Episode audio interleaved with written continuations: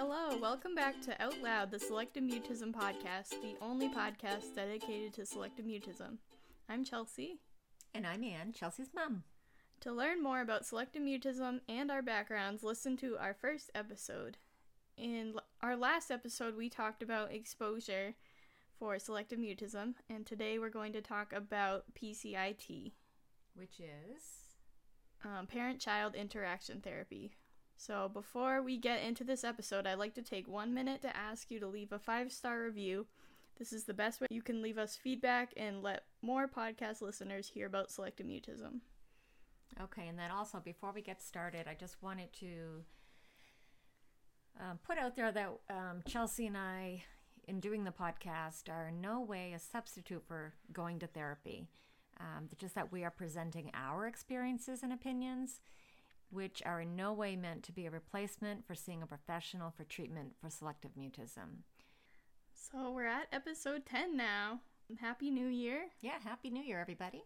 We have a lot of exciting things coming. I mm-hmm. feel like we have some interviews lined up for you guys, and we're going to be on another, actually, two other podcasts, hopefully coming out soon. Yeah, that's So- pretty amazing to me. Yeah, we'll keep you posted. Yeah, we're doing great. Spreading the word. Yeah. So we talked about SCAT before as a therapy, and now we're going to be talking about um, Steven Kurtz's um, PCIT therapy, which is parent child interaction therapy, which he tailored to selective mutism. Right. So I just wanted to start off because I didn't really know what PCIT was, so I actually just Googled it. um, and I did find a good website that I thought I'd put out there if other parents wanted just to read a basic description on PCIT. So it was www.pcit.org. Um, and it does have a link on there to find a provider of PCIT, Oh, which, great. yeah, I thought that was kind of neat. Um, so basically, it just said PCIT is an evidence based treatment for young children with behavior problems. So this is the basic PCIT. And then Dr. Steven Kurtz took that and sort of uh, adapted it to treatment for selective mutism. Um, but PCIT is basically done through a coaching session um, where you and your child are sort of in a playroom uh, while the therapist or whoever's in an observation room watching you interact with your child. Usually, sometimes I guess they have a one way mirror. Um, and I did read that sometimes look at the parent like a um, hearing device in their ear so that they can actually communicate with you while you're interacting with your child. So, what I took from it is that PCIT is usually done for some type of um, disruptive behavior versus a speech approach. So, that's how he adapted it for Yeah. the selective mutism. But initially, PCIT was done to, um, I guess, have better outcomes in parenting a child with some behavior issues. Yeah, I also read that he changed it so that the focus isn't on um, improving compliance to demands. Instead, it's um, on speech, obviously. And I did think it was um, it was interesting. I guess it's the same as what we're going to talk about today because basically PCIT is done in two stages, and Dr. Steven Kurtz sort of follows that format in the selective mutism treatment plan. So there's an initial stage of treatment, and then once they sort of meet all that criteria, the child goes on to the second stage, which sort of has higher expectations and demands for success. Okay, so that's basic PCIT. And I guess we're talking today. Chelsea had a chapter in a book that was written by Dr. Steven Kurtz. Yep, I got this off Steven Kurtz's website. So it's basically just called PCIT SM. So it's just the SM version of what you just said. Okay. So I don't know. Before we get dig into it, I was just gonna say that Dr. Kurtz is like the certified PCIT international um, master trainer. They call him. I thought that was a fun name, but he provides training um, to all different professionals so that they can use PCIT with clients who have selective mutism. I thought that's really cool. And I've actually looked into taking these courses. They have them in Boston, so I could actually get into that. Okay, so PCIT SM was developed specifically to treat selective mutism. because of its young age of onset, um, other therapies like CBT, like cognitive behavior therapy approaches that would normally use to treat anxiety, um, are not as effective for like little children, especially when they won't talk to their therapist in the beginning. Um, so PCIT uses like behavioral principles, which I love, and they basically coach parents to use these um, interactions with their kids and it basically interrupts the negative reinforcement cycle that is maintaining selective mutism. So it's interrupting the parents rescuing the child from their anxiety. Mm-hmm. And I know I probably say this in every episode, but you know, I was, I am, or was one of those parents, um, and without realizing it, I guess I was rescuing you, and I, I don't know. In some ways, I kind of feel like, the, as a parent, if I was going through it now, I'd feel a little demonized or whatever. Yeah. But in looking it's not back, your fault. It's no one's fault. right? And looking back, I do realize that I did do that, but I don't think I realized it at the time. But that's a normal response to your kid being like in distress. It's not like Mm-hmm. you have to be taught to interact differently. Right. So it's Which- not your fault. which basically is what I took away from reading this today that it actually gives you I mean stick with us because um, it actually gives you specific phrases to use word for word you could use them with your child to kind of teach you a better way to communicate Yes. instead of rescuing them Yeah, and you're helping them in the long run, and you're not putting them in situations that are too um, challenging for where they're at. It's very step at a step by step. I don't know what I'm saying. Um, so in the beginning, they use interviews and parent report to guide the treatment. So they're indivi- individualizing treatment, and they basically um, also evaluate speech and look at your developmental history, and they get teacher input. And this is all t- just to get like a full picture of the child's level of functioning and their the extent of their selective mutism. and I'll say as a parent I was actually shocked in reading this that these forms and these assessment tools even exist Yeah, I have a list of them. We can because go through them. I think when you were diagnosed They didn't exist. right I a think lot they of them didn't did not. Yeah. it was just going to see a psychologist and they kind of oh this sounds like SM Right. Now they have like specific tools to measure like which situations and with who and where and when. And I actually thought, what do you think about sometime maybe doing an episode on just all these tools, the assessment tools? We could, yeah. I, There's a lot. I thought it was kind of neat. Mm-hmm. I don't know if that's the nurse in me or, but I just thought, oh wow, it'd No, be really like cool to look at these. I think we should say too, um, if you're not, if you're just sort of joining us now on the Out Loud podcast and you haven't listened to our other episodes, this also might be a good time to go back and just listen to them or even re-listen to them, um, because I found in reading this chapter. Um, you know, a lot is assumed that you actually know what SM is, that you already know the criteria for qualifying for a diagnosis of selective mutism. Um, anyway, I think it would be helpful to go back and re listen to those if you're new and joining us. Yeah, we definitely just have been jumping into research and like deeper topics, so make sure you know all the basics first, I guess. So, these are the interviews and assessment tools they use in PCIT SM. They use the Anxiety Disorders Interview Schedule, Selective Mutism Questionnaire, which we talked about before, and we posted that on our Facebook page, so you can look at that and the school speech questionnaire, which is given to the teacher to see how much they're talking at school or if at all. And then there's also the SM Behavioral Observation Task, or the SM Bot, which was developed by Steven Kurtz.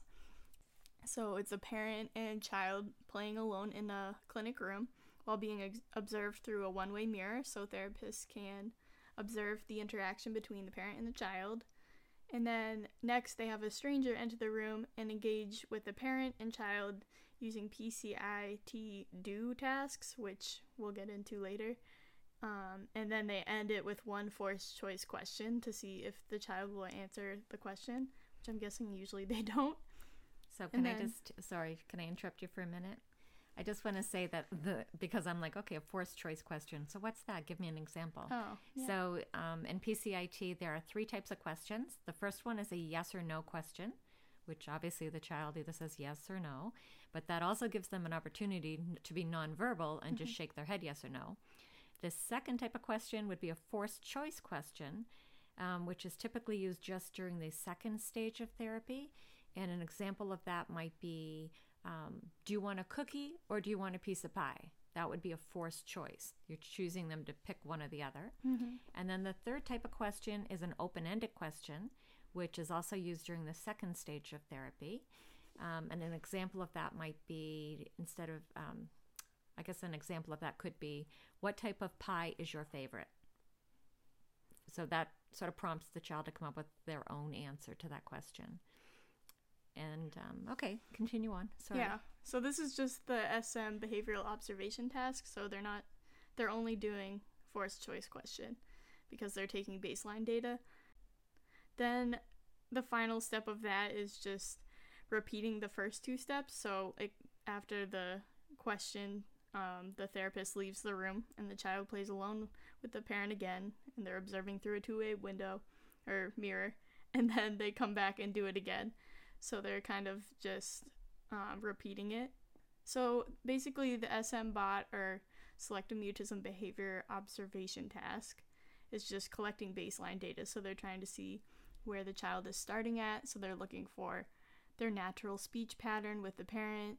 They're looking for the parent's role in maintaining the selective mutism. And then they're also looking at the willingness of the child to speak in front of unfamiliar people.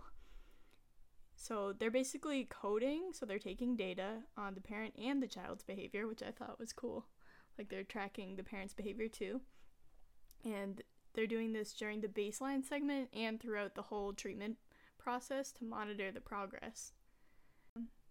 And it focuses on the child's verbal response to prompts rather than their compliance to demands, Mhm. like in the original PCIT. So, just some examples like the codes are just like yes, no question, and that's a yes or no question. And the example would be do you want the blue block? So the answer would be yes or no. And then there's forced choice questions. Which an example would be do you want the blue block or the red block? But basically, they're coding whether the child is what kind of question is being asked, and then the child's answer, whether it's verbal or nonverbal or no answer at all. Mhm. So basically, that's just baseline data. They're just collecting data on what, how the child is speaking and how Um, the parent and how the ch- parent is interacting, right? Mhm.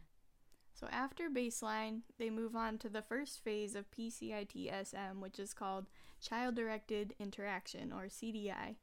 So in order for parents to move on, they have to master the PRIDE skills, which is all uppercase. It's an acronym P R I D E. So P stands for praise.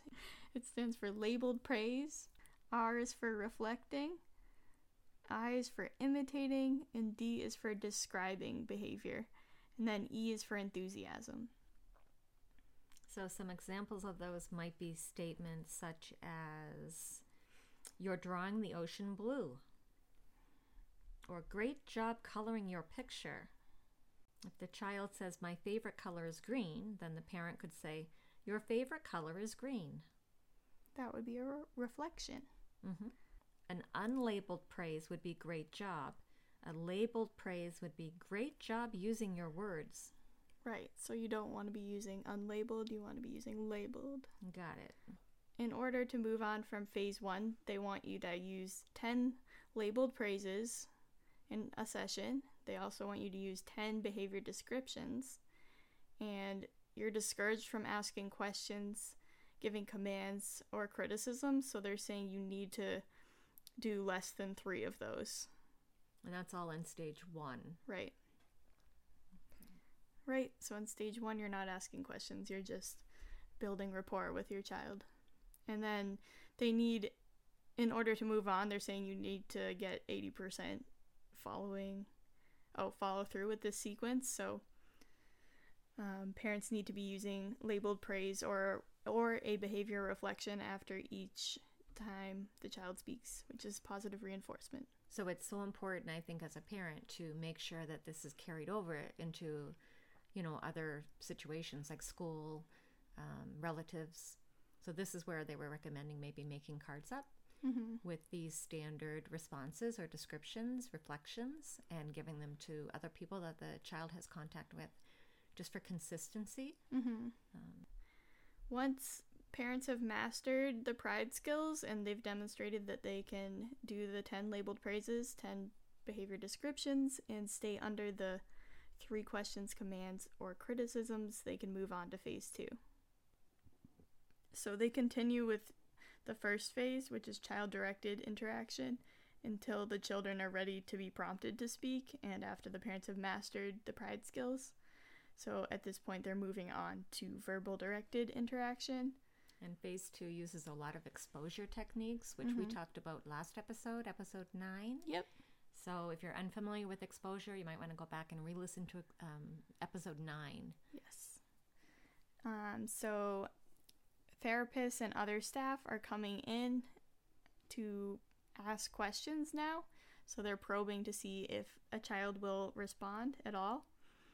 And it's also focusing on generalization of speech to new environments and new people using exposure tasks.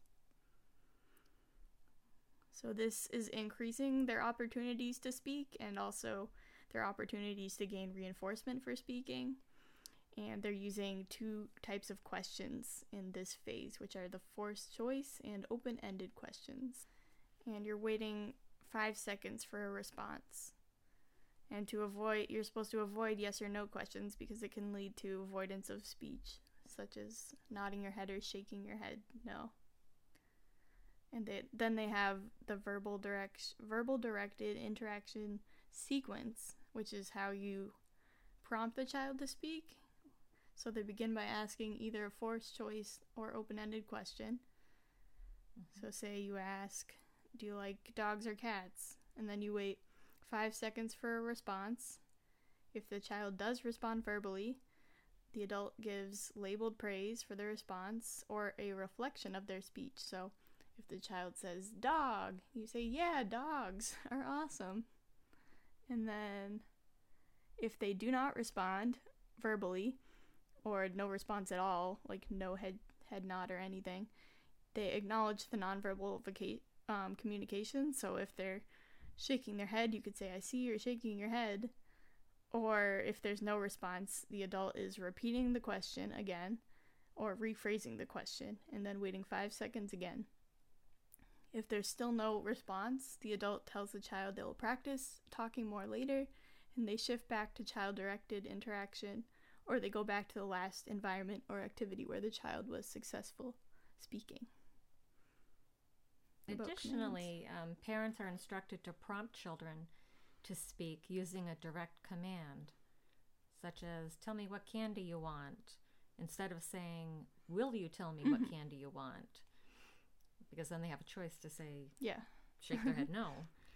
So then, like, in addition to this, they're generalizing speaking outside of therapy. So you're supposed to be doing homework, like exposures, and um, fade new individuals in and out of the setting. And they say to only change one variable, one variable at a time. So, so you're only changing the setting, the individual, or the activity per session. So they have, for example, if a therapist and this is a direct quote if a therapist and a child with SM have been practicing playing Go Fish in the therapy room, options for future sessions include moving to another location, such as the waiting room, while maintaining the same people and activity, or adding another person while keeping the location and activity the same, or playing a different game with the therapist in the therapy room. hmm And they talk about if you change too many of the variables at Mhm. once, um, it can really increase the child's anxiety Yeah. and sort of set them back. So they have a few suggestions for exposures and how to keep the child successful. So they're saying use they're using situations where the child was previ- previously successful to move forward and you can also use rehearsed scripts which can be used initially to increase success in new situations. And then they encourage reinforcement so a child can choose a prize to earn before the exposure so that they know what they're working for. And you can also use tokens or brave points, which we can be exchanged for prizes, which we went into far more detail in the last episode. Yeah, they, it does actually mention. I thought this was a little. I don't know if I would like this, but it ex- said to have the child choose several prizes at the beginning of the session. But for me, I don't know. I thought that was. What if they don't meet the criteria? That's Then do you not give them the prize? yeah, you don't. You have to go back and practice until you can earn it. Yeah, see, that makes me uncomfortable as a mom. Like, I always want to be positive and end on a positive note. Well, that's why you can alter exposures to make it right. still okay. successful. Like you're trying to keep them successful and you're only putting them in situations that they're ready for.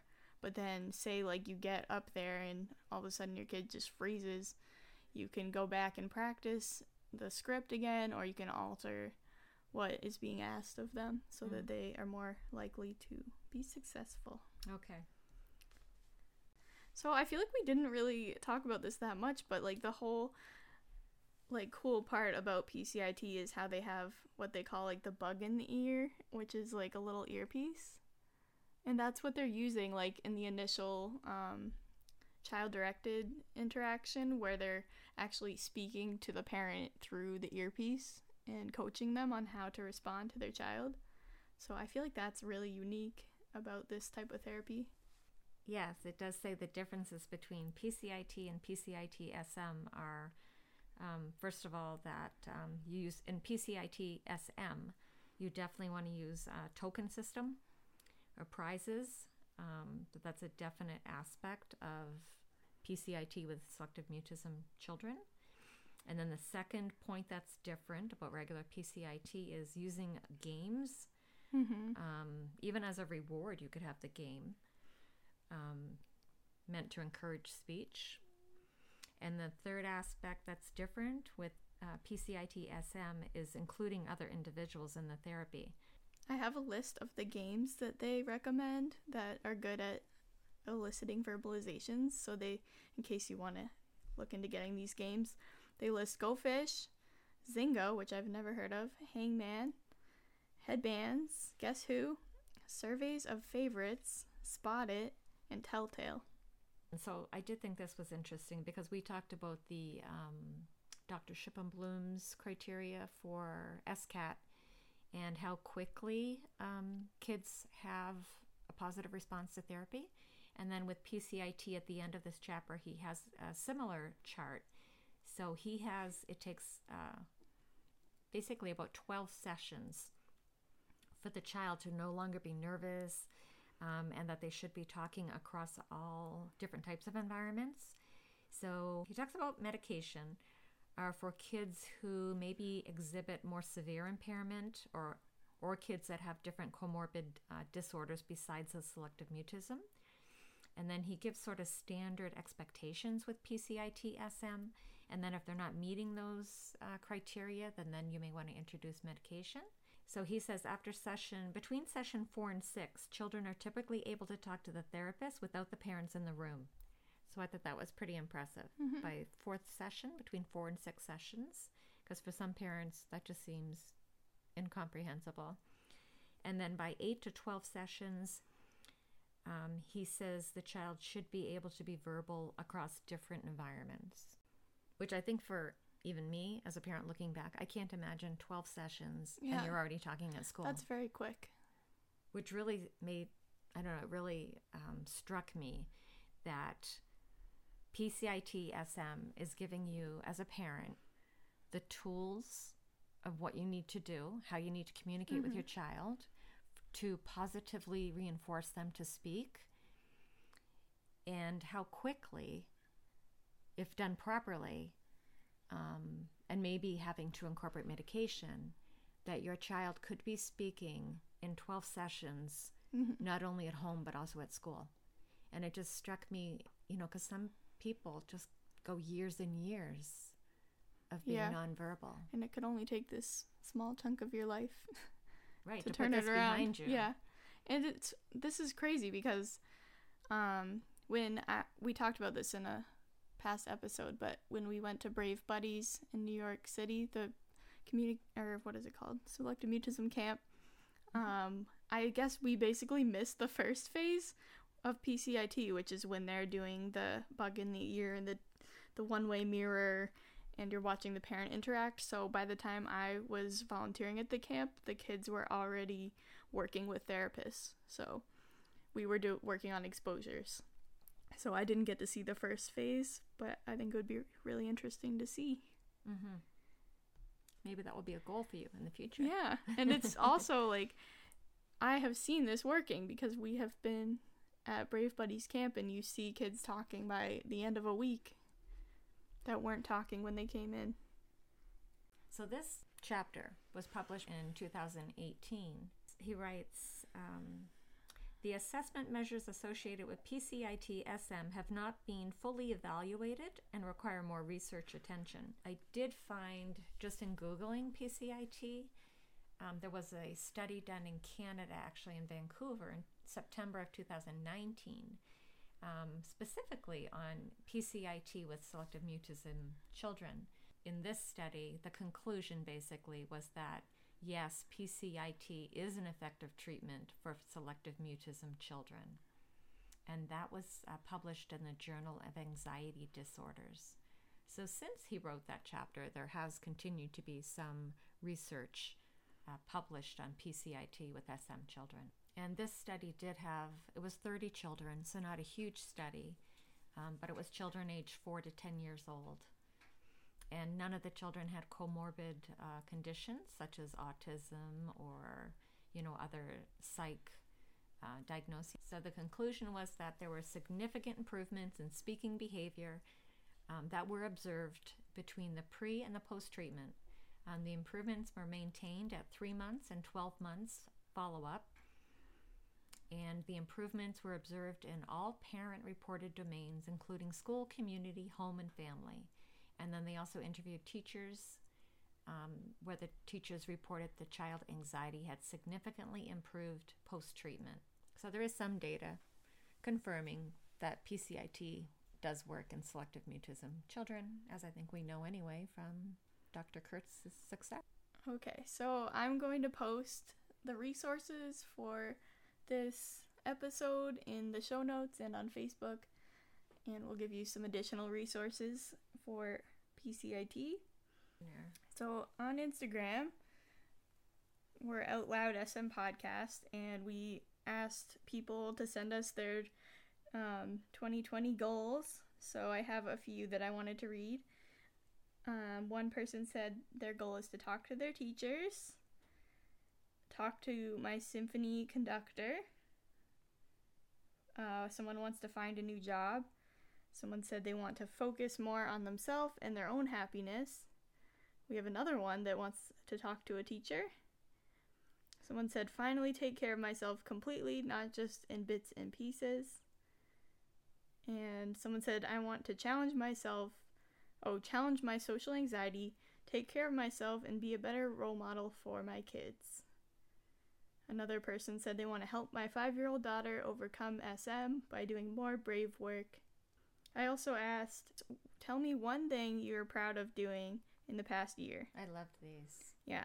So someone said talking to new friends. Someone said saying hi to my cross country coach. Um, someone said commuting for my communicating for my dad when he couldn't. Someone said leaving toxic relationships behind. Someone said ordering my own pizza. That was one of my favorite ones. Someone said going back to therapy. Awesome. Someone said managing my anxiety. Someone gave their first ever speech in eighth grade. Woohoo! I know. And these are all big deals. They're Even ju- huge. just saying hi to your coach is a huge deal. That's amazing. I was just so happy. Everyone I read, I just got a big smile, and I was just Yeah. so like was- happy for them. yeah, thank you all for interacting on Instagram. It's really fun. Thank you for listening to Out Loud, the Selective Mutism podcast. So going forward in 2020, we plan on releasing episodes every two weeks, and we hope you can join us on Out Loud, the SM podcast.